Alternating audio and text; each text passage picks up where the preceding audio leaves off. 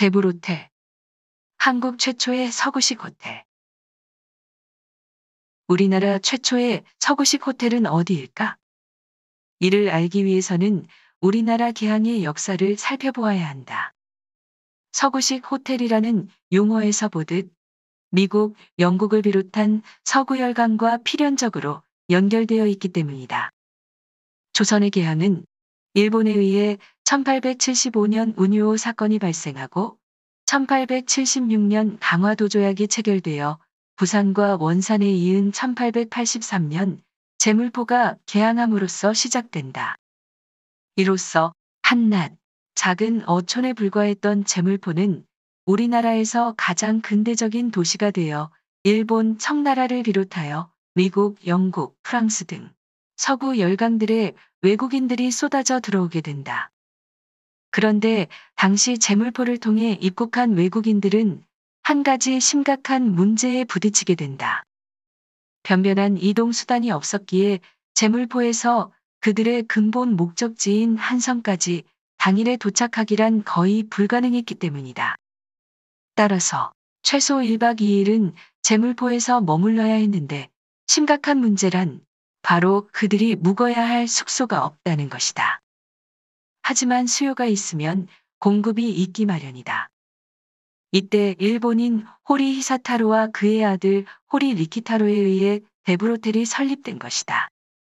대불호텔의 최초 건립은 창업자의 아들 호리 리키타로가 벽돌 건물로 지은 1888년이라는 설이 정설이다.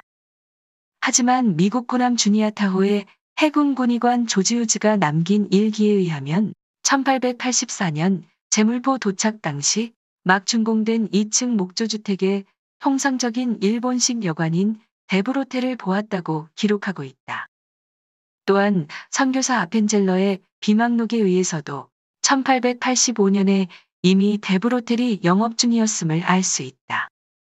제물포에는 미국인이나 유럽인이 경영하는 호텔이 없다. 일본 호텔이 하나 있다고 들었기에 인부 한 사람을 불러서 몸짓으로 짐을 옮겨달라고 해놓고는 곧바로 출발했다. 호텔방은 편안하고 넓었으나 약간 싸늘했다.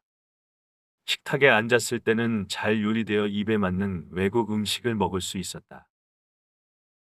끝없이 짓거리고 고함치는 일본인, 중국인 그리고 한국인들 한복판에 짐들이 옮겨져 있었다. 다이부츠 호텔로 향했다. 놀랍게도 호텔에서는 일본어가 아닌 영어로 손님을 편하게 모시고 있었다. 당시 대불호텔의 숙박료는 상급 2원 50전, 중급 2원, 하급 1원 50전이었다.